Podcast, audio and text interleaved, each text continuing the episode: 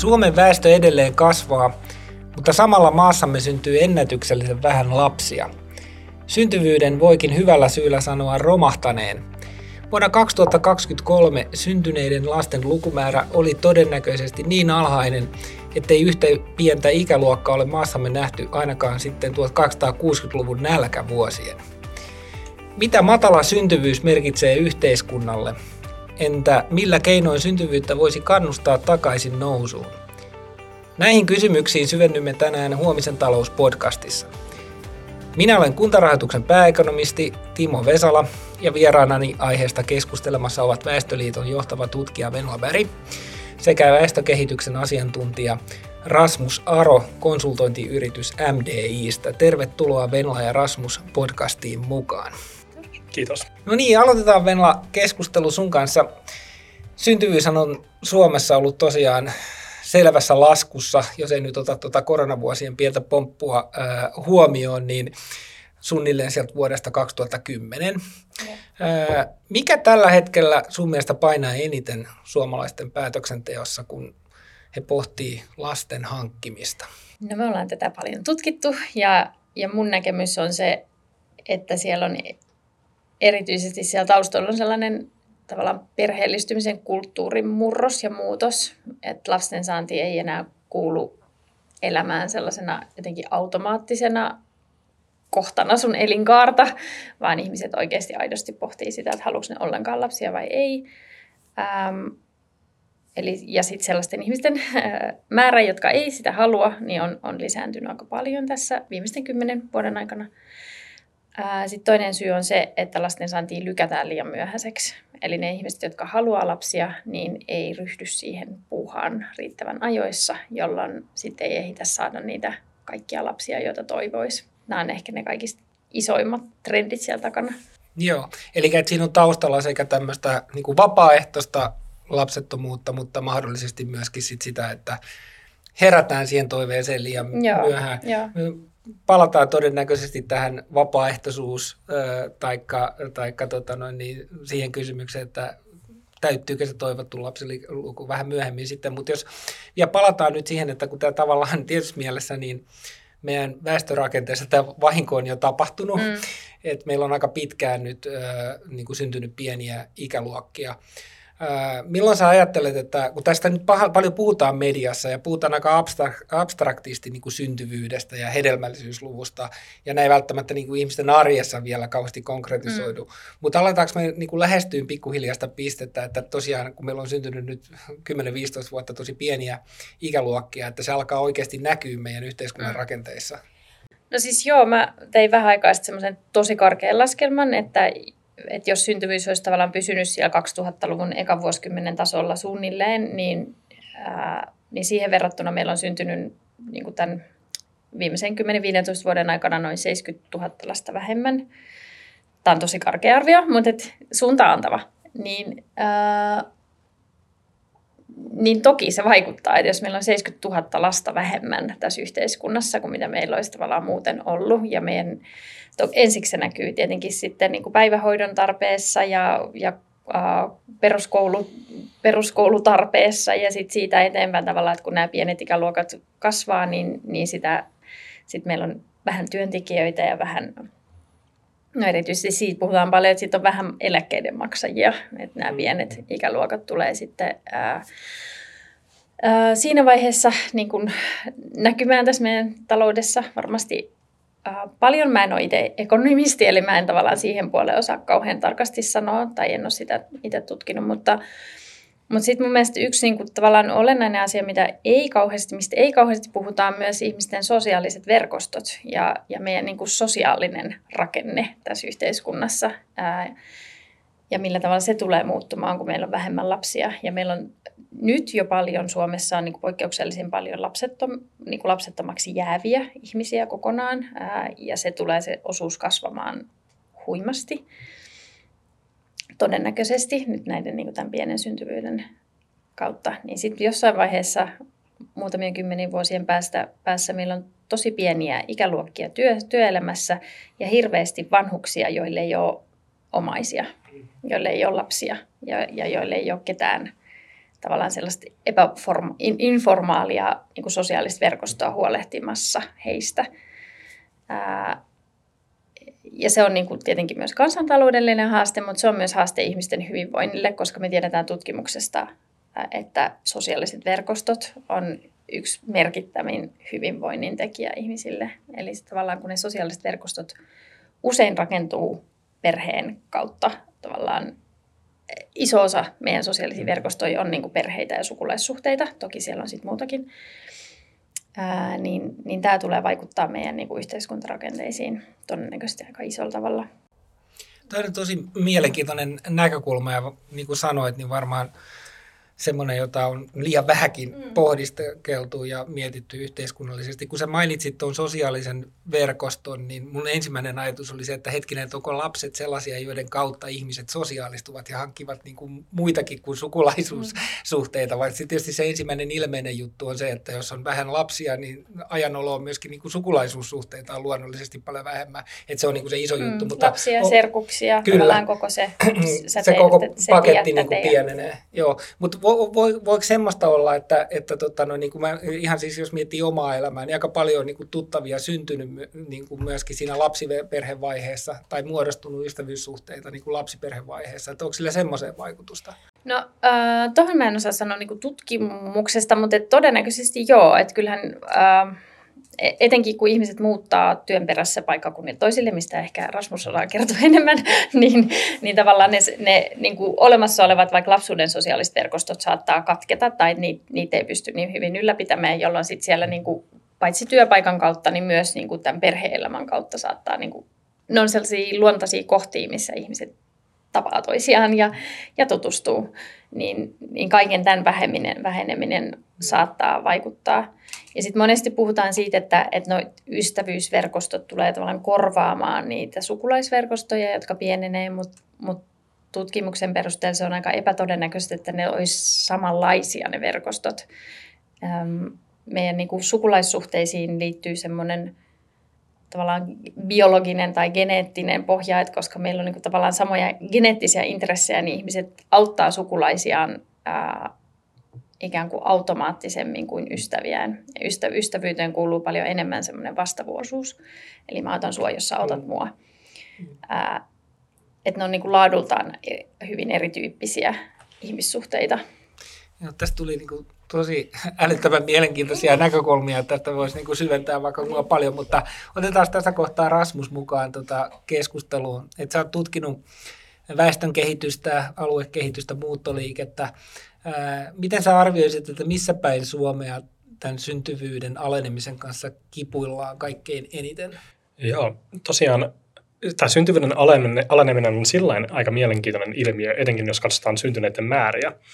Että harvinaisesti se koskettaa käytännössä kaiken tyyppisiä alueita ja kaikenlaisia alueita sekä suurempia kaupunkeja että pienempiä maaseutukuntia. Ja tässä mielessä on aika harvinainen väestönkehityksen ilmiö. Useimmat väestönkehityksen ilmiöt on jossain määrin eriytyneitä, esimerkiksi pääkaupunkiseudulla suurissa kaupungeissa verrattuna vaikka pienempiin maaseutukuntiin. Mutta vaikka ilmiö on yhteinen, niin se ei tarkoita, että ne vaikutukset olisivat samanlaiset kaikkialla. Ja ehkä itse väittäisin, että hillityimmät vaikutukset syntyy etenkin pääkaupunkiseudulla ja muissa suurissa kaupungeissa.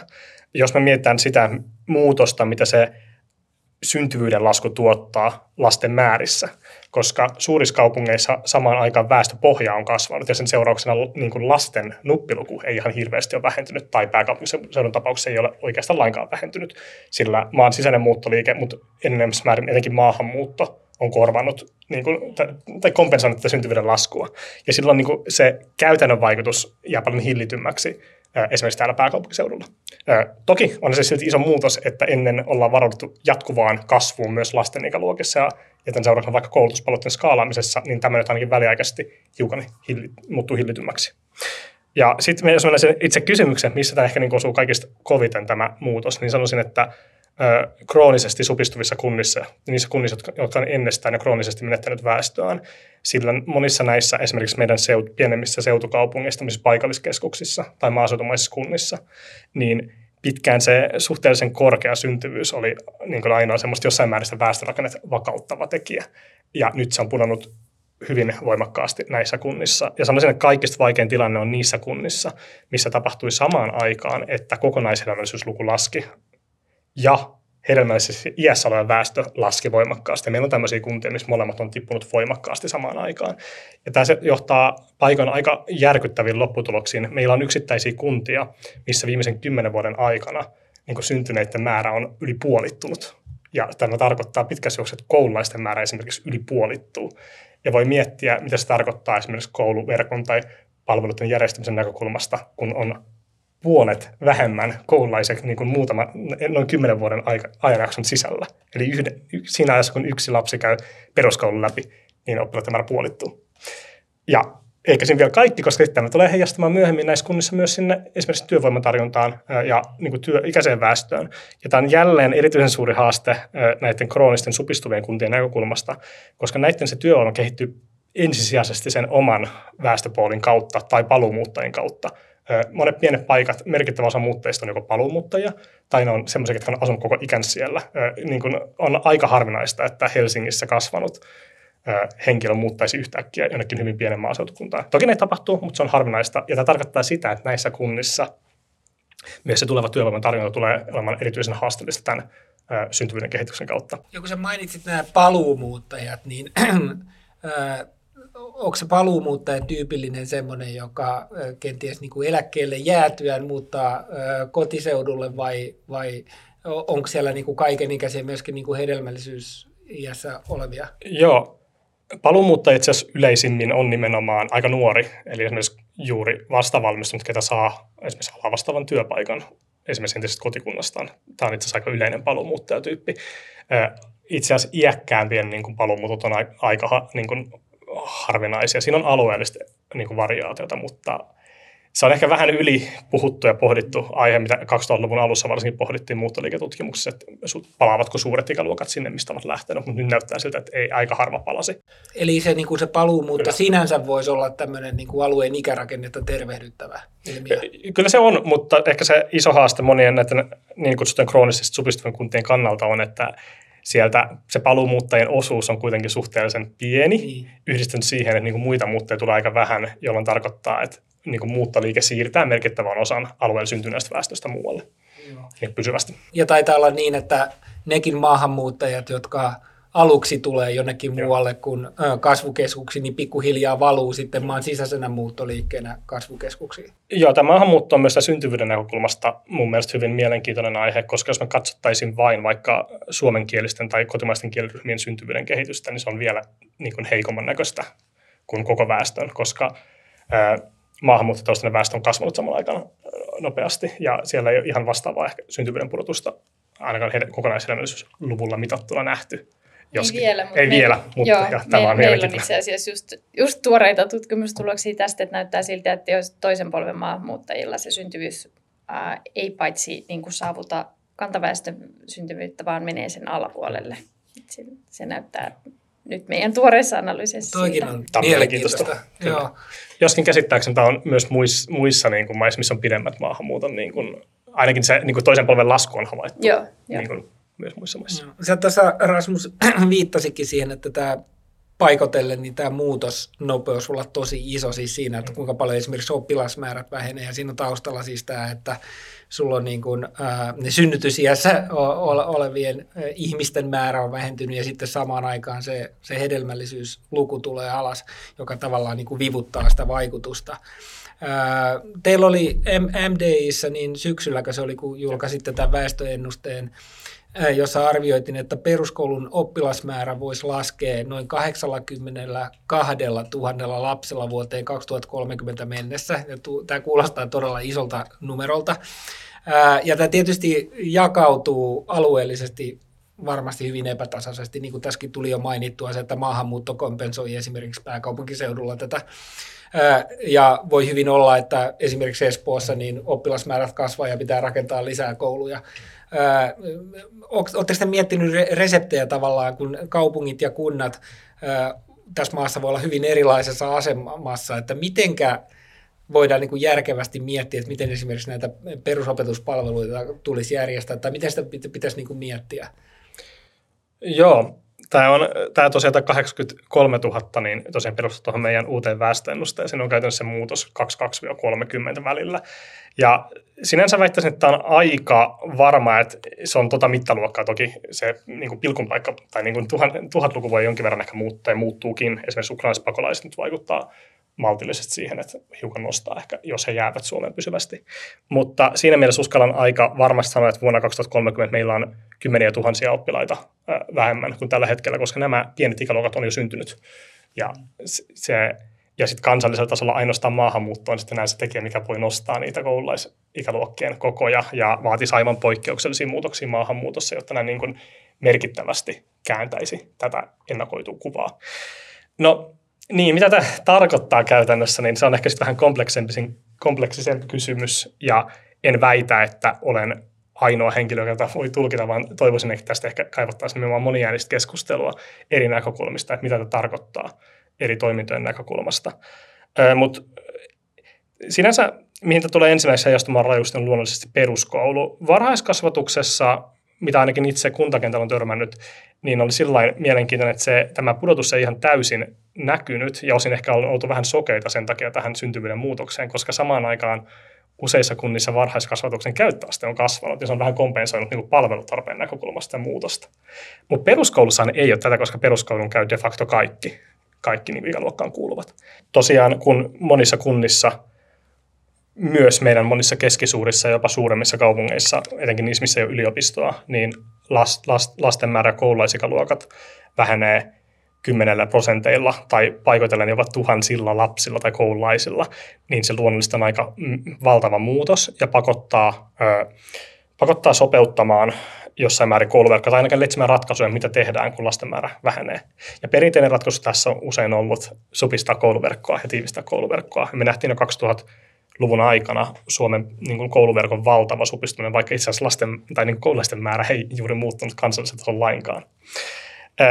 Mutta toisaalta ehkä haastaisin myös pohtimaan, ja nyt on mielestäni viime hetken pohtia tätä, että onko se kouluverkon supistuminen aina se niin kuin järkevin ratkaisu, ja et miettimään, että kouluverkon supistamista usein perustellaan niin kuin taloudellisilla periaatteilla, mutta sitten on myös hyvä pohtia, niin kuin, että mikä on pitkäaikaisesti niin kuin järkevää toimi, järkeviä toimia.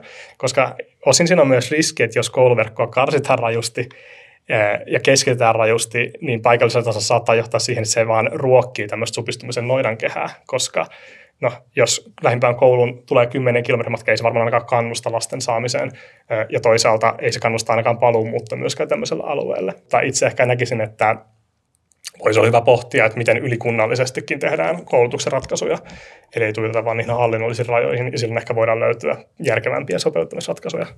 Mutta koulusta on ensimmäinen tämä vaikutus, mikä näkyy, ja se tulee olemaan iso, ja mutta en osaa suoraan sit sanoa, että mikä siinä olisi järkevä, enkä koe, että yksittäinen henkilön kannattaa olla se, ketä osaa sanoa, että mikä on järkevä ratkaisu. Vaan me käydään nyt sitä keskustelua, ja nyt on viime hetket käydä sitä.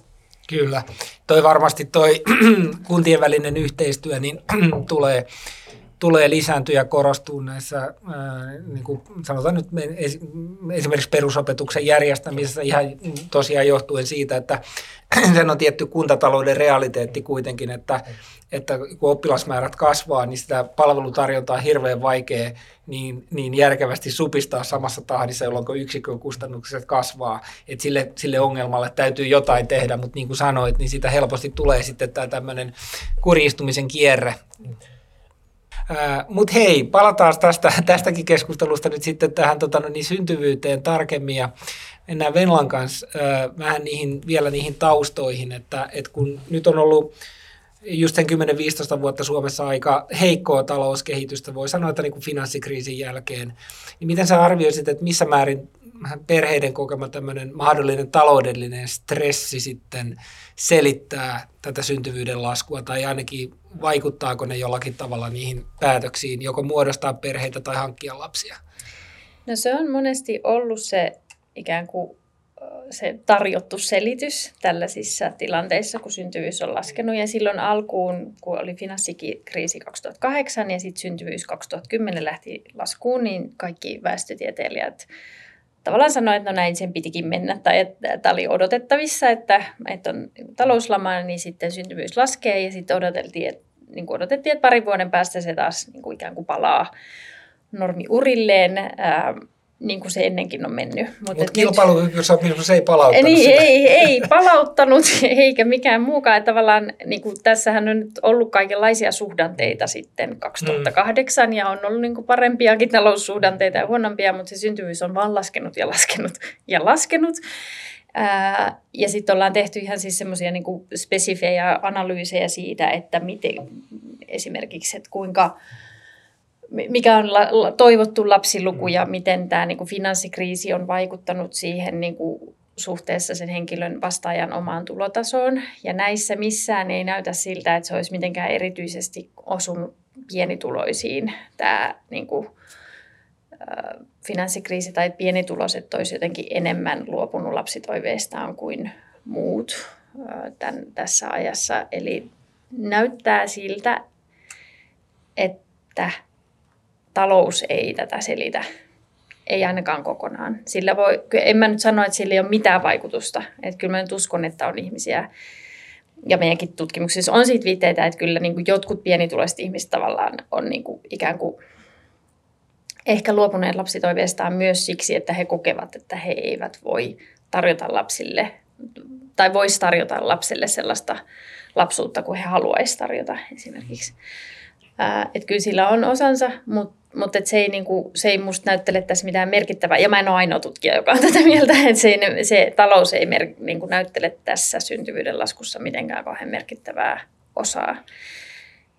Mikä onkin jättänyt sitten niin kuin väestötieteilijät, ja no mä en itse ole edes väestötieteilijät taustaltani, mutta, mutta meidät syntyvyyttä tutkivat ää, niin kuin vähän sanottomiksi sen edessä, että mikä, mit, mitä siellä on, koska talous tavallaan on aikaisemmin ollut se selitys. Okei, mutta jos se kuitenkin ihmisillä, niin se toivottu lapsiluku ei niin kuin aivan täyty, ja sitten jos se talous on vain osaselitys tai ei ainakaan koko selitys, niin voiko siellä olla jotain muita sitten sellaisia tavallaan niin kuin rajoitteita, kun itsellä tulee mieleen, ja mistä esimerkiksi Varman toimitusjohtaja Risto Murto on, on paljon keskustelua ja pitänyt esillä sitä tietynlaista niin kuin poikien syrjäytymistä, joka monesti äh, niin kuin lähtee jo siellä peruskouluvaiheessa, ja äh, pojat kouluttautuu vähemmän, ei hanki tutkintoja samalla tavalla kuin tytöt. Tytöt menee suuremmalla prosentilla yliopistoon.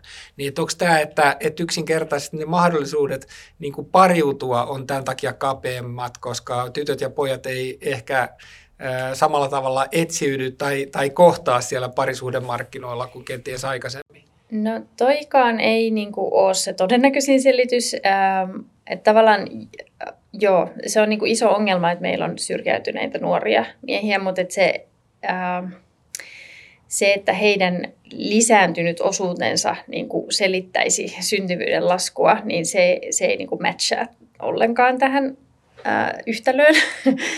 ähm, ehkä se, ja sitten sit me tiedetään myös, myös niin kuin ollaan tutkittu tätä asiaa ja nähty, että, että naiset on kyllä reagoinut siihen ikään kuin koulutustasojen muutokseen sillä tavalla, että naiset itse asiassa nykyään ennen aikaisempaa enemmän pariutuu itseään vähemmän koulutettujen miesten kanssa.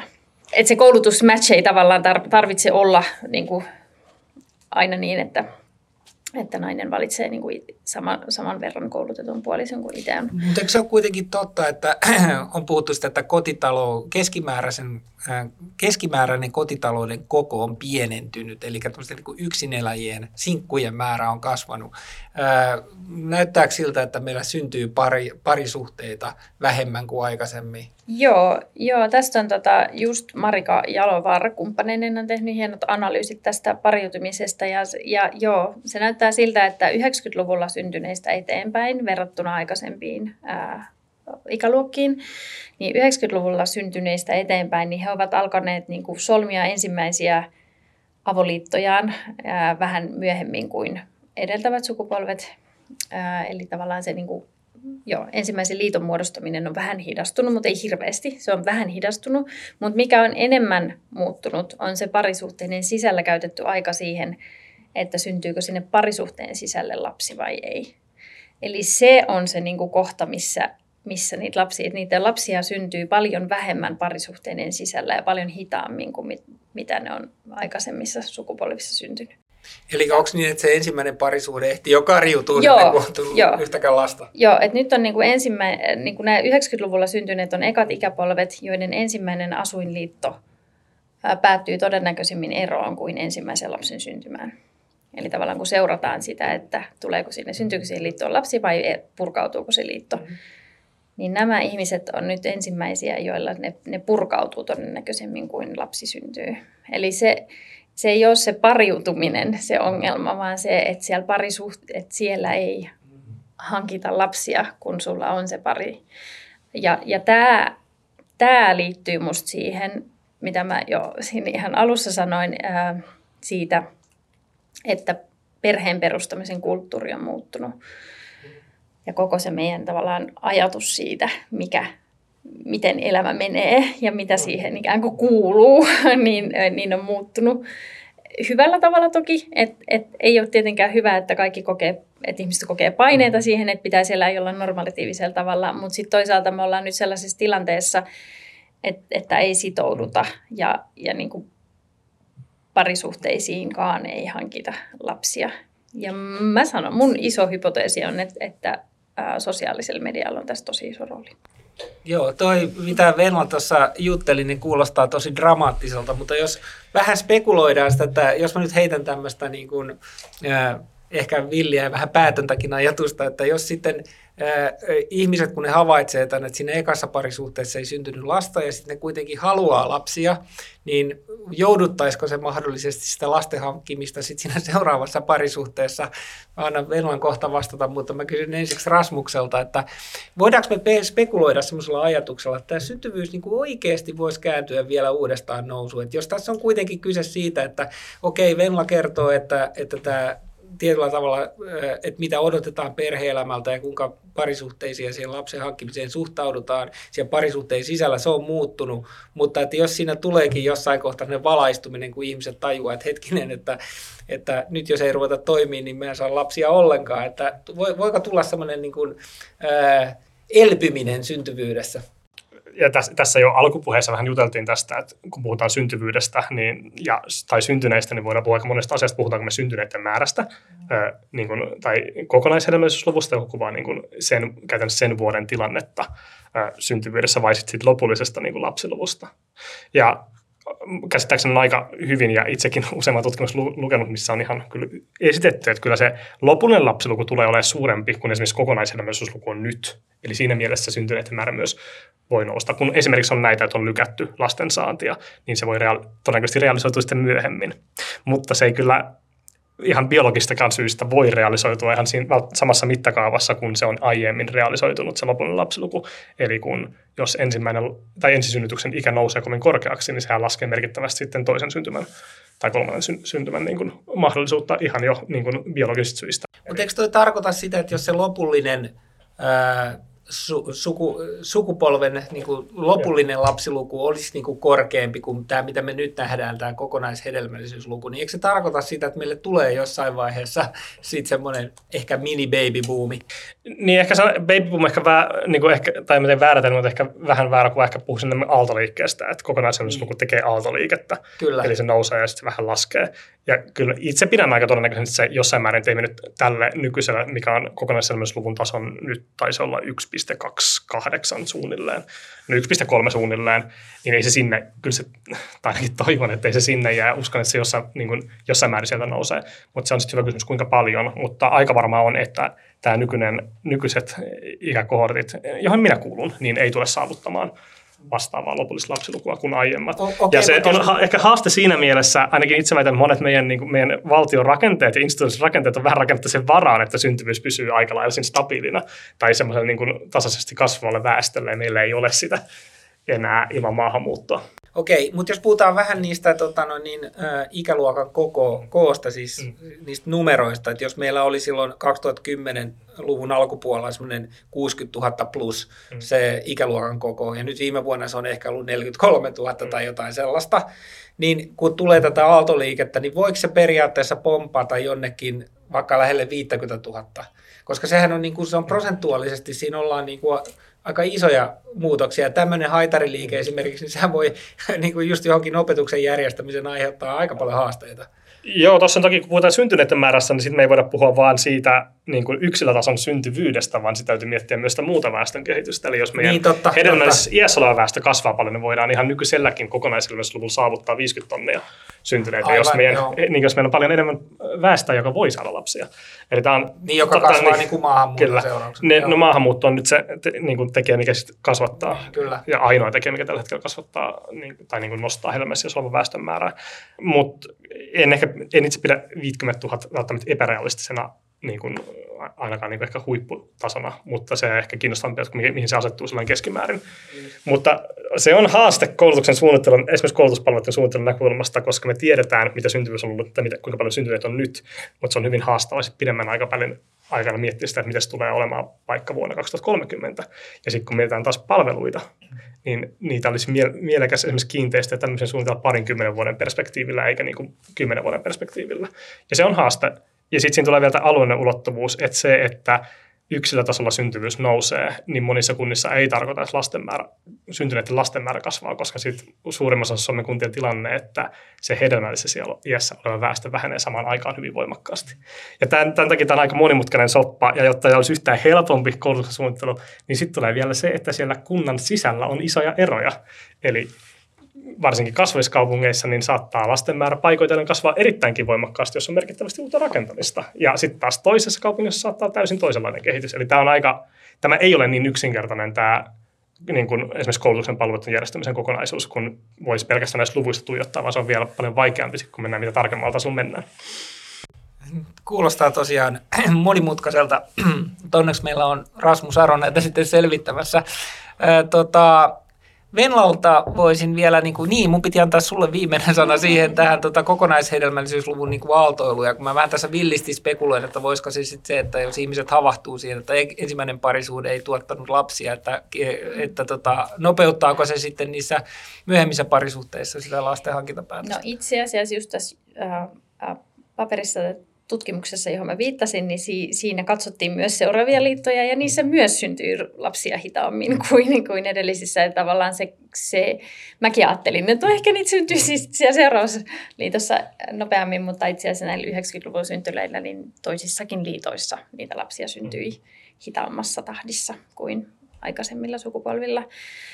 Ähm, ja sitten jos mennään siihen niin kuin lopulliseen, nyt hedelmällisessä iässä olevien ää, ikäluokkien lopulliseen lapsilukumäärään, niin tästä on tehty ää, tota, malleja ja arvioita, ää, julkaistu, julkaistu tutkimuksia ja niin kuin se tavallaan tämän hetken ehkä se paras skenaario olisi 1,6 lasta per nainen, kun se on ollut tähän mennessä suunnilleen kaksi. Eli se syntyvyys on laskenut nyt niin pitkään, että, että nämä nyt synnyttävät ikäluokat ei tule saamaan kiinni sitä hmm. kahtalasta, vaikka ne nyt kaikki päättäisi hankkia. Niin, se biologinen kello se, biologi, se, se naisten biologinen hmm. ää, kello on armoton ja, ja tikittää siihen tahtiin, ja tämä syntyvyys on laskenut niin pitkään, että tämä ei niin kuin, tule enää korjaantumaan tämä tilanne se näillä, näillä ikäluokilla se 1,6 taitaisi just, jos riittää sen 50 000 synty, syntyneeseen joo, se, niin kuin nykyisellä hedelmällisen väestön pohjalla. pohjalla joo. Tämä okay. oli hyvin karkea matikkaa kyllä pään sisällä, ei välttämättä ihan osu oikeassa, mutta suunnilleen. Tota, tota, niin, sä Venla mainitsit vielä tuossa ohimennen sen sosiaalisen median. Sulla oli joku niin kuin, hypoteesi siitä. No joo, joo siis ähm, se, siitä ei ole niin suoraan tutkittu, mm. mutta, mutta e, erilaisia viitteitä erilaisista tutkimuksista on, että se vaikuttaa niin paljon, äh, paljon meidän just parin, parisuhteiden muodostamiseen, äh, sosiaalinen media ja erilaiset deittisivustot ja muut, jotka tavallaan luo sellaisen illuusion siitä, että meillä on koko ajan joku parempi nurkan takana odottamassa – joku niin kuin vähän parempi kumppaniehdokas.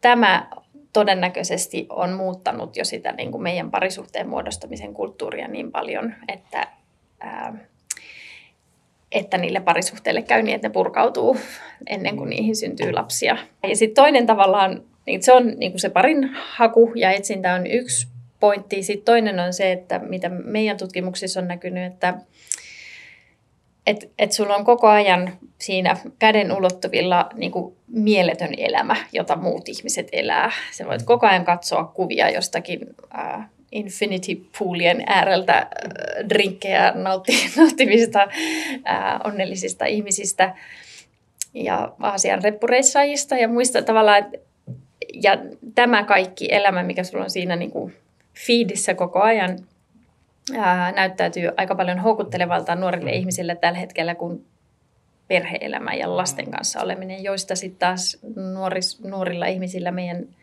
meidän tutkimuksissa on käynyt ilmi, että ne, et, et, et perheelämästä on niinku todella negatiivisia mielikuvia ihmisille. Se on raskasta ja karseeta ja, ja, ja niinku, äh, rajoittavaa ja normatiivista. Ja sitten ihmiset punnitsee tavallaan tällaisten vaihtoehtojen välillä, että haluanko mä käydä ää, supermarketissa joka viikko kaupassa perheen kanssa ja se on se koko, koko kohta, vai niin kuin haluanko mä lähteä Fijille, niin ymmärrän, että monet tekee sen niin kuin paremman tiedon puutteessa tekee sen ratkaisun, että Fiji. Joo, noustaan vielä pikkusen tota, no, niin niin lintuperspektiiviin. Mä tiedän Rasmus, että olette nyt paljon väkertänyt näitä väestöennusteita siellä MDIssä ja teillä on erilaisia skenaarioita ja teillä on siellä niin kuin kiinnostavia näitä näitä tavallaan niin kehitysskenaarion vaihtoehtoja, että on mahdollisesti niin, että kaupungistuminen jatkuu, taikka sitten on tämmöistä myöskin hajautuvaa kehitysmahdollisuutta, ja sitten kolmantena on mainittu vielä tämmöinen niin kansainvälistyvä Suomi. Ää, mitä nämä lyhyesti kuvattuna nämä eri skenaariot tarkoittaa ja mitä tällä hetkellä te pidätte todennäköisimpänä kehityskulkuna? Joo, tosiaan tässä meidän väestöennusteessa niin haluttu ottaa niin kuin use, useampi niin kuin tulevaisuuden kuva, että ei mennä pelkästään, että tämä on se mallinnut tulevaisuus, vaan koska tuleva, tulevaisuuden mallintamisessa on aina valtavasti epävarmuutta ja siinä kuuluu olla ja se on mun hyvä aina ymmärtää, niin tämän takia ollaan hieman eri näkökulmista mallinnettu tulevaa väestön kehitystä. Näissä meidän skenaarioissa se muuttuja, mitä me ollaan muutettu, on maan sisäinen muuttoliike tai kansainvälinen muuttoliike. Ja käytännössä haluttu peilata sitä, että kun varsinkin korona-aikana maan sisäisessä muuttoliikkeessä tapahtui aiemmasta merkittävästi poikkeavia muutoksia. Ja etenkin pääkaupunkiseulut muutettiin enemmän pois. Ja äh, iso joukko kuntia taas sai paljon enemmän muuttaa kuin aiemmin. Käytännössä tässä hajautuminen kaupungista niin pelataan tätä, eli jatkuuko semmoinen aiempi 2010-luvun aika keskittävä muuttoliike, joka kohdistui suurin kaupunkeihin, niin itse asiassa etenkin niin tänne pääkaupunkiseudulle, voisi puhua jostain suurkaupungistumisen skenaariosta jopa, vai jatkuuko tämmöinen ehkä pandemia, mitä pandemia-aikana oli tämmöinen vähän hajauttavampi muuttoliike, jossa asuinpaikkaa haetaan laajemmalta alueelta kuin vain keskuskaupungeista. Ja sitten on tämä kansainvälistyminen, tämä käytännössä eroaa näistä muista siinä, että se peilaa sitä, että jos maahanmuuton määrä kasvaakin merkittävästi. Ja käytännössä tässä on oletettu, että maahanmuuton taso vastaisi sitä, miten se on ollut vuonna 2022-2023 ilman ukrainalaisten pakolaisten vaikutusta. Ja me ollaan nähty viimeisen 2020-luvun aikana maahanmuuttajien määrän hyvin, hyvin merkittävä kasvu, myös ilman niitä Ukrainasta pakolaisia. Ja tämä on semmoinen ehkä iso kysymys, että jatkuuko tulevaisuudessa maahanmuutto tällä tasolla, mitä se nyt viime vuodet ollut, vai palataanko jonnekin matalammalle tasolle, vai ehkä palataanko vielä, suurem- tai siirrytäänkö vielä suuremmalle tasolle. Tällä on nimittäin todella iso vaikutus. Semmoinen 2010-luvun keskitason maahanmuutto, jos syntyvyys merkittävästi nousee, johtaa siihen, että Suomen väestö alkaa vähentymään. Mm. Ja sitten taas, jos nämä viime vuosien maahanmuutto jatkuu, ja syntyvyys ei nouse, niin Suomessa on yli 6 miljoonaa asukasta vuonna 2040, niin on tosi iso vaikutus. Ja sinänsä totta aika ison epävarmuuden, mutta maahanmuutto on myös on hyvin vaikea tai väitän, että jopa mahdoton ehkä ennakoida, mitä se tarkalleen tulee olemaan. Mitä itse pidän todennäköisimpänä, tätä kysytään usein ja annan usein va- vastaukseksi, että sanoisin, että se on se meidän perusvaihtoehdon ja sen kansainvälistymisen skenaarion välillä. Mikä ehkä on sinänsä hassu kysymys, että miksei meillä olisi tehty tämmöistä skenaariota, mutta ei olla. Mutta sanoin, että en ehkä usko, että ihan viimeisen kahden vuoden tasoinen maahanmuutto jatkuu tulevaisuudessa. Uskon, että se on osin poikkeava, liittyy myös muihin maailmanpolitiikan muutoksiin. Ja se olisi yllättävää, jos se ihan näin kovana taso, korkeana tasona jatkuisi. Se olisi ihan pohjoismaisella tasolla aika suurta suhteessa väkilukuun. Öö, mutta en usko, että me myöskään palataan siihen 2010-luvun keskitasoon. Ja maahanmuutto on tämä iso niin muuttuja tässä, mitä niin kuin ehkä pohdin. Sanoisin, että se, on siinä, se ei ole ihan niin suurta kuin siinä meidän kansainvälistymisen skenaariossa, mutta se on niin kuin sillä tiedoilla.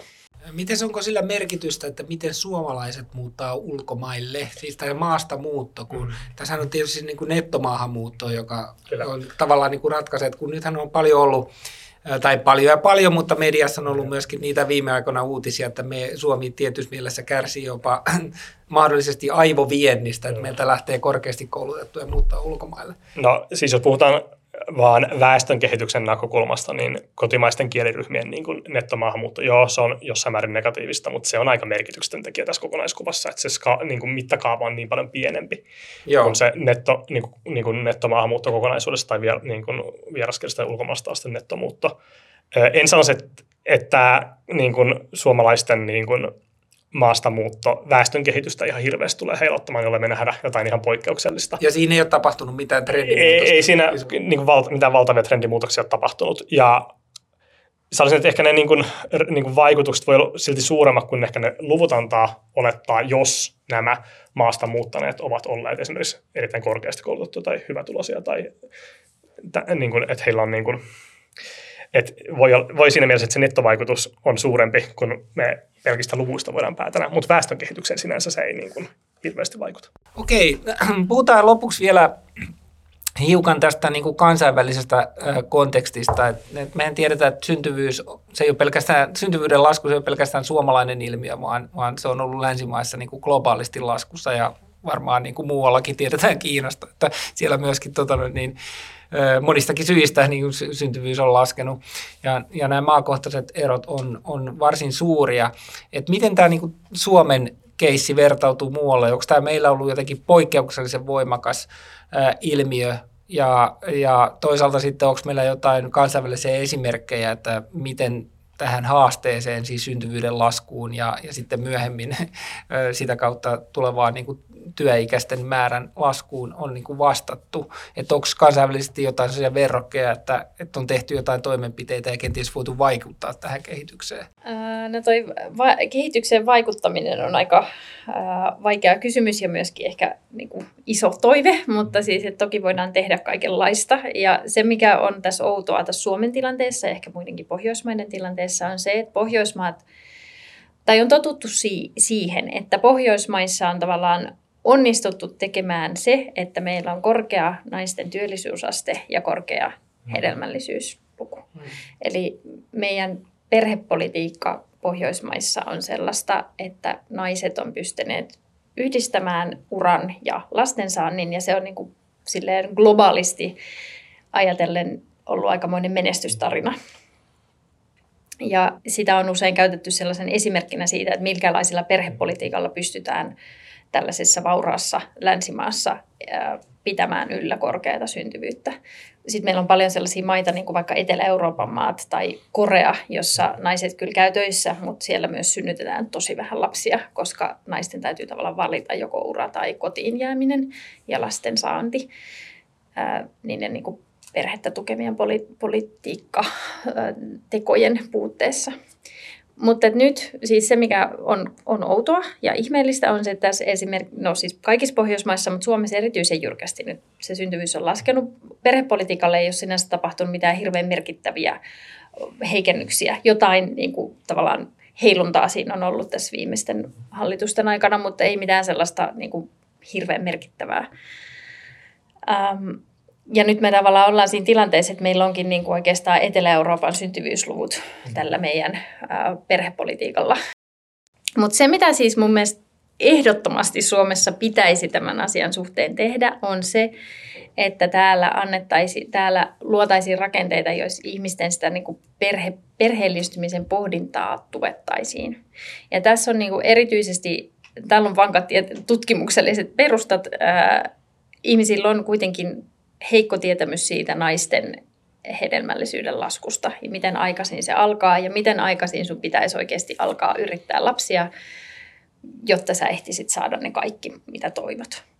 Ja, ja tässä meillä on niin kuin iso puute. Meillä koulun terveystiedossa puhutaan pelkästään siitä, miten sä et saa lapsia silloin, kun et niitä halua. Eli ehkäisyä, ehkäisyvalistusta. Ja se on tietenkin tosi hyvä juttu ja se on tärkeää ja Suom- siinä on onnistuttu. Suomessa on maailman matalimmat, melkeinpä tai niin kuin ihan siellä matalimmalla tasolla olevat teiniraskausluvut ja meillä on abortit vähentynyt ja niin kuin me ollaan onnistuttu siinä, että me annetaan hyvää ehkäisyvalistusta nuorille ihmisille. Mutta siellä ei puhuta sanallakaan siitä, että mitä, sä, että mitä sit, jos sä haluat lapsia. Ja, ja tämä on tavallaan sellainen asia, mitä minusta pitäisi lisätä sekä koulujen terveystietoon että sitten myöhemmin vaikka YTHS-palveluihin tai muuhun, muuhun ehkäisyneuvoloihin tai muihin rakenteisiin. Että jos toivot lapsia, niin millä tavalla niitä voi saada tässä niin kuin elämässä ja sen ei tarvitse välttämättä. Myöskin tällä tavalla monimuotoisen perhepolkujen ää, tiedottaminen, että et sun ei välttämättä tarvitse saada sitä niin kuin heteroparisuhteessa, jos ei se ole sinulle itsellesi hyvä niin kuin luontaisa tapa, tapa saada lapsia ja, ja että on paljon muitakin mahdollisuuksia. Ja tavallaan, että et, et pitäisi olla sellaisia rakenteita, että jo hyvin nuoresta asti lap, ihmiset, tai tämmöinen asia, mitä sä ajattelet, että haluanko mä lapsia, missä vaiheessa, millä tavalla, kenen kanssa, koska mä haluaisin siihen ryhtyä. Ja jos vaikka en löydä kumppania, tai että haluaisin ensisijaisesti kumppanin kanssa, jos en löydä kumppania, niin mitä sitten? Niin tämmöisiä tavalla, että sulla olisi tämmöisiä ajatuksia päässäsi jo riittävän nuorena, jolloin se olisi niin kuin osa semmoista, että ihmiset suunnittelee myös uraa ja koulutusta ja muuta. Niin me ei suunnitella lasten saantia eikä perhettä ollenkaan. Ja tähän tarvittaisiin ehdottomasti tukea yhteiskunnasta.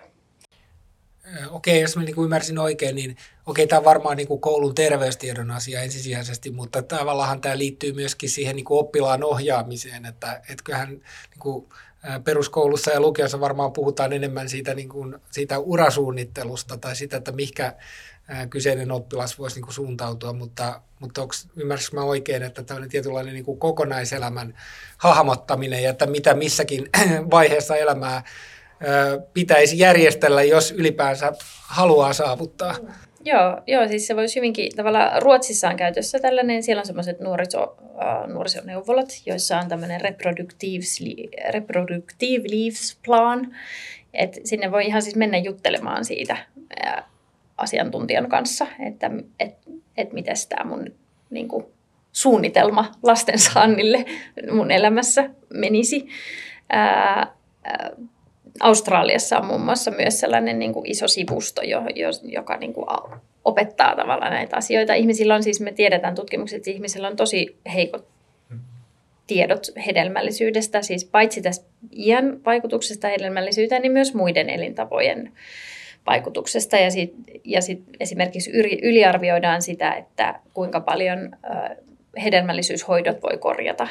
Et monet ajattelee, että no jos mä en niin tavallaan monet ajattelee, että, että sitä lastensaantia voi lykätä nelikymppiseksi, koska sit jos mä en silloin tule raskaaksi, niin sitten on vielä hedelmöityshoidot, mutta näin se ei ole. Mm. Esimerkiksi hedelmöityshoidot ei pysty korjaamaan naisen iän mukana tapahtuvaa hedelmällisyyden laskua.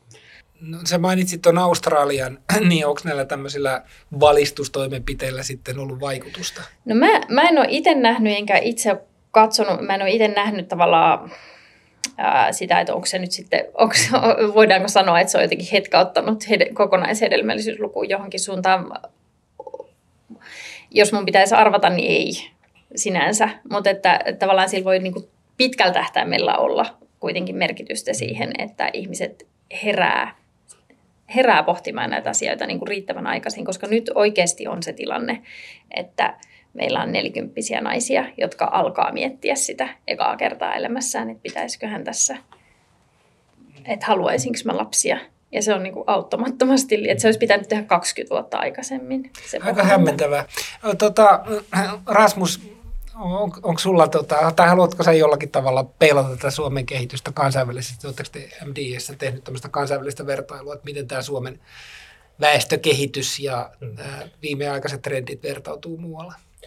Joo, jossain määrin tullut tarkasteltua, mutta ei mitään eh, ehkä ko- kovaa, vakavaa tutkimusta enemmänkin omasta kiinnostuksesta tullut näitä peilattua. Eh, mutta on se siis etenkin tämä kokonaishelmällisyysluvun kehitys, että jos siitä piirtää aikasarjaa EU-maista ja piirtää sinne niin kuin EUn keskitason, EUn ylätason, EUn alatason ja sitten Suomen. Niin se on mielenkiintoinen, kymppiluvulla Suomi pyörii aika lähellä sitä EUn ylätasoa, niin kuin muutkin Pohjoismaat. Ja nyt Suomi hätyttelee sitä EUn alatasoa. Ja, ja siis, eli, on siis Italia ja tämän Malta taisi olla matalimmalla tasolla, ah, joskin Malta väestöpohja sen verran pieni, että se mm. voi olla heiluntaa. Mutta Etelä-Euroopan ja Välimeren, niin Välimeren regiimin maat on siellä pääsääntöisesti siellä matalimmalla tasolla. Ö, mutta on se sillä aika hätkähdyttävää, että jos seuraa sitä niin keskiarvoa, niin että miten Suomi on tullut sen keskiarvon, tai nyt podcastissa ei näe mun käsien liikkeet, mutta ja Suomi sieltä selkeästi yli keskiarvon tulee, tuli tämän viime vuosikymmenen, tämän vuosikymmenen aikana ohi, alitti sen EUn keskitason, nyt ollaan merkittävästi alla EUn keskitason. Eli jos katsotaan EUn tason, niin kyllä Suomen, tämä Suomen helmensluvun kehitys on ollut aika poikkeuksellisen tai poikkeavaa ja myös muihin Pohjoismaihin verrattuna, vaikka muissakin Pohjoismaissa on ollut pudotusta, niin se ei ole ollut niin dramaattista kuin Suomessa. Toki silti voisi kysyä, että onko 2030 tilanne sama, onko Suomi saavuttanut Pohjoismaita vai onko muut Pohjoismaat saavuttanut Suomen? Ja tämä on mun mielestä aika iso kysymys. Mutta sitten jos vertaa sitä, mitä se tarkoittaa väestön kehityksen näkökulmasta, niin sitten ne erot on dramaattiset. Ja jos me katsotaan väestöennusteita Suomessa verrattuna Pohjoismaihin, niin kyllä Suomi on jäämässä aika, aikamoiseen demografiseen niin kuin haasteeseen verrattuna muihin Pohjoismaihin. Ja kansallisella tasolla se ei näy ihan niin pa- paljon. ja suurissa kaupungeissa se ei näy. Jos me katsotaan suurten kaupunkien niin ennakoitu kasvu, niin se on aika vastaava kaikissa Pohjoismaissa. Ja maahanmuutto on kaikissa Pohjoismaissa ruokkiva tekijä. Mutta sitten kun mennään suurten kaupunkiseutujen ulkopuolelle, niin sitten on kun yö- ja päivä eroa. Eli esimerkiksi vaikka Ruotsissa, Norjassa, Tanskassa, jos me piirretään nyt kaikki tämmöinen maantieteen testi kaikille kuulijoille, piirtäkää semmoinen kolmio päässänne Tukholmasta Osloon ja sieltä Kööpenhaminaan takaisin Tukholmaan. Sitten syntyy tämmöinen suurkasukolmio Pohjoismaihin. Niin tämän kolmion sisällä niin melkein kaikissa Ruotsin, Norjan, Tanskan kunnissa väestö vielä kasvaa. Ja osa syy siihen on tämä, että syntyvyys ei ole laskenut yhtä paljon. Toinen syy on maahanmuuton tasaisempi jakautuminen. Ja jos me pidetään Suomessa samanlainen kolmio edes tämän perinteisen kasvukolmion sisällä, niin ei Suomessa edes ole mitään kasvukolmia, meillä on kasvukärjet. Ja eli kasvukolmen sisällä väestö vähenee voimakkaasti jo. Ja sit, eli siis keskimääräinen kunta kehittyy paljon haasteellisemmin Suomessa kuin kaikissa muissa Pohjoismaissa. Ja tämä on siinä mielessä kyllä oikein haaste, että Suomi on tässä, jos mietitään tämmöistä demografista kilpailukykyä, niin jää todella pahasti jälkeen muista Pohjoismaista. Ja se on aika relevantti kysymys, kun mietitään vaikka esimerkiksi mahdollisia investointeja ja tämmöisiä, että löytyykö työvoimaa. Ja ylipäätänsä niin ehkä sitä elämisen ympäristöä, ja, että on aika erilaista asua paikkakunnalla, missä asuntojen hinnat romahtaa ja väestöpohja vähenee dramaattista vauhtia verrattuna semmoisen aika stabiilin kehitykseen. Ja tämä on siinä mielessä ehkä mun mielestä vähän ikävä teema, koska tämä on aika vaikea näyttää nopeasti korjata, mutta pitkällä aikavälillä toki ehkä tarvittaisiin toimia. Ja tässä ehkä kytketään sitten aluepolitiikkaan tästä syntyvyyden keskustelusta.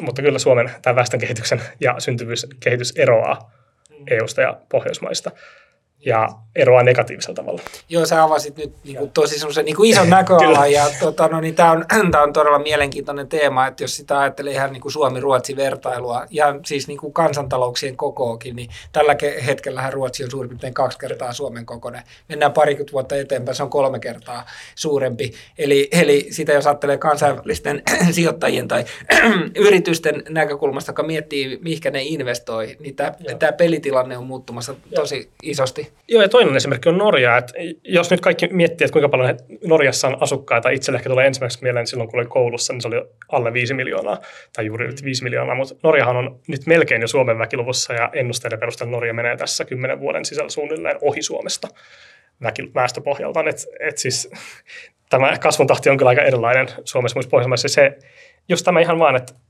kaksi kertaa isompi kansantalous on kohta kaksi ja puoli kertaa isompi kansantalous. Ja sitten kun lisää vielä, että Suomi on myös pääsääntöisesti syrjäisemmässä sijainnissa kuin muut Pohjoismaat ja ehkä muiltakin näkökulmilta vähemmän kilpailukykyinen, niin tämä koko kokonaisuus on kyllä haastava meidän näkökulmasta. Ja sinänsä ehkä sy- luo synkkiä pilviä meidän niin kuin tälle tulevaisuudelle.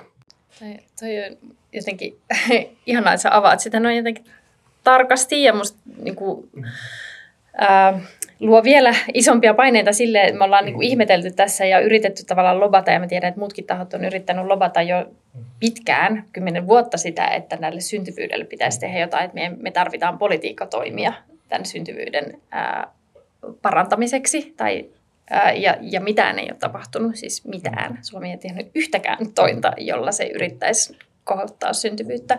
Ja esimerkiksi Ranskassa on nyt viime vuosina tehty semmoinen iso, iso selvitystyö presidentti Macronin toimesta siitä, että miten he voivat niin mm. parantaa Ranskan syntyvyyttä, koska se oli laskenut noin 1,89 1,84. Mm. Ja meillä on tultu sieltä niin kuin 1,87 alas sinne 1,28 ja mm. mitään ei ole tehty. Oliko sulla oli se tämä valistusjuttu näihin niin kuin, nuorten naisten tai ylipäätään nuorten Ja miesten. On, Erityisesti myös miehillä on tosi huonot tiedot ja miehet myös jarruttaa niin, Eli sinne niin kouluvaiheeseen lukioon ja mahdollisesti niin kuin yliopistovaiheeseen. Mutta onko jotain, jos sä heittäisit vielä politiikkatoimia tähän loppuun, niin joku sellaiset niin kuin highlightit, niin onko tämän lisäksi vielä jotain mielessä? Ää, no sitten tarvitaan, tarvitaan myös tilaa, erityisesti työnantajan puolelta, tilaa saada lapsia, koska me, ää, erityisesti nuoret naiset ja korkeakoulutetut nuoret naiset panikoi sen suhteen, että mihin väliin me ängen nämä lapset, kun tämä työelämä on tällaista. Eli tämä lähti Etelärantaan? Tämä, tämä lähti Etelärantaan, että työnantajilta sellainen vahva viesti, että saakaa lapsia ja tulkaa, niin kuin, että se, se on meille tosi tervetullutta kaikille. Onko Rasmuksella vielä pointteja? Joo, ehkä tätä vielä pohdin, tästä niin kuin, syntyvyyden lasku toi hyvä huomio, että Ranskassa on niin kuin, Suomen mittakaavassa marginaalisen muutoksen niin kuin, seurauksena tehty jo valtavasti toimia. Ja Suomessa olen samaa mieltä, että meillä ei tehty oikein mitään. Ja oma käsitys että ei nykyhallitusohjelmassakaan mitään kovin omasta mielestä ehkä vakavasti otettavia toimia. Mutta siellä on, siellä kirjaus, että kirjaus, tätä niin kuin selvitetään, että kyllä. miten voisi, mutta, mutta ei muuta. Ja ehkä tulisi niin ehkä viettää vähän laajemman ylätasolle sillä että ö, jos henkilö on vapaaehtoisesti lapseton, niin valtiolle ei mitään asiaa tietenkään tähän puuttua. Kenenkään ei ole tehtävä saada lapsia valtiolle. Se menee muuten vähän semmoiseen diktatuuri meininkiin. Ö, mutta väittäisin samalla, että on se aika suuri niin kuin, yksilön tason tragedia ja toisaalta yhteiskunnan epäonnistuminen, että se haluttu lapsiluku jää niin, jäädään niin pahasti jälkeen siitä tavoitellusta lapsiluvusta. Ja tietenkin yksilötasossa on varmasti aina, ainakin jossain määrin tragedia, että ei saada sitä lapsilukua, mitä halutaan, tai ei saada lainkaan lapsia, vaikka halutaan. Ja mielestäni tässä kyllä voi sanoa, että yhteiskunnassa on myös epäonnistuttu. Tai varmasti tähän liittyy vahvasti myös yksilötason syyt, mutta me ei ole reagoitu niihin tai tehty oikeastaan mitään toimia niin kuin tähän vastaamiseen.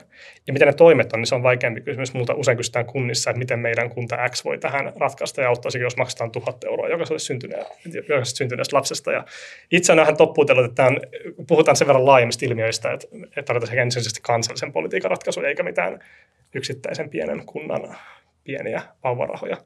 En sillä tiedä, onko ne, onko ne suoranaisesti toiminut, veikkaan ehkä. Vauvarahoista että... niitä on tutkittu ne niin kuin lähinnä auttaa ajotukseen, Joo. eli tavallaan aikaistaa niin lapsia, jotka olisi muutenkin syntynyt. Mutta tietenkin tässä tilanteessa, kun me oikeasti tarvittaisiin mm. niitä aikaistettuja lapsia, niin kuin, koska meillä alkaa se porukka saavuttaa hedelmällisen iän loppua, joka niin kuin nyt, saa, tai tavallaan nyt on lykännyt mm. sitä lasten saantia kymmenen vuotta, niin nyt niillä voisikin niillä bonuksilla tavallaan vaikuttaa jollain tavalla. Että saadaan niin kuin prosessi käyntiin. Niin, niin, joo. Ja, ja niin kuin sit ehkä, olen siis sosiaalipolitiikko taustalta ja mietin ehkä sosiaalipolitiikan näkökulmasta näitä, mutta olisi hyvä myös arvioida, niin kuin kaikki, niin kuin, vaikka ehkä ne taloudelliset syyt ei ole ensisijaisesti, on, olisi hyvä laaja-alaisesti yhteiskuntapolitiikan alalta arvioida tätä syntyvyyden tematiikkaa. Tämä ei ole vain väestöpolitiikkaa, vaan kytkeytyy kaikkiin, käytännössä kaikkiin muihin politiikan aloihin.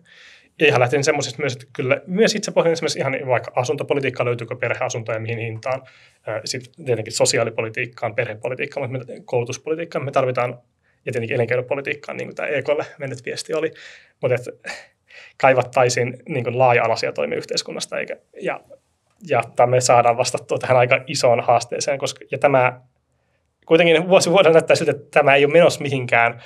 Muistan silloin, kun se koronan pieni piikki tuli, niin siitä jotenkin tuntui, että uutisoidaan, kun se syntyvyys olisi elpynyt takaisin sinne kymppiluvun tasolle.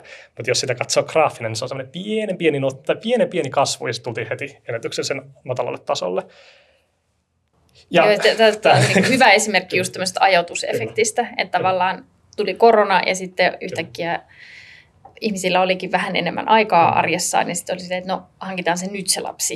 Ja sitten niin. tavallaan ne niitä syntyi kerralla vähän enemmän, mutta se ei niin kuin, todennäköisesti tule hirveästi vaikuttaa siihen lopulliseen lapsilukumäärään. todella isot kiitokset Vella ja, Vella ja Rasmus, että, pääsitte tänne meidän podcastiin vieraaksi. Tämä oli erittäin mielenkiintoinen aihe ja oli, oli hyvää keskustelua. Kiitoksia. Kiitoksia. Kiitos. Ja kiitokset myös kuulijoille. Näin on podcastin kevätkausi 2024 avattu. Huomisen talous palaa taajuuksille taas kahden viikon kuluttua tiistaina 6. helmikuuta. Jakso ilmestyy tuttuun tapaan Spotifyssa, SoundCloudissa sekä Applen ja Googlen palveluissa. Parin, parin viikon päästä siis palataan asiaan. Kiitokset ja moi moi!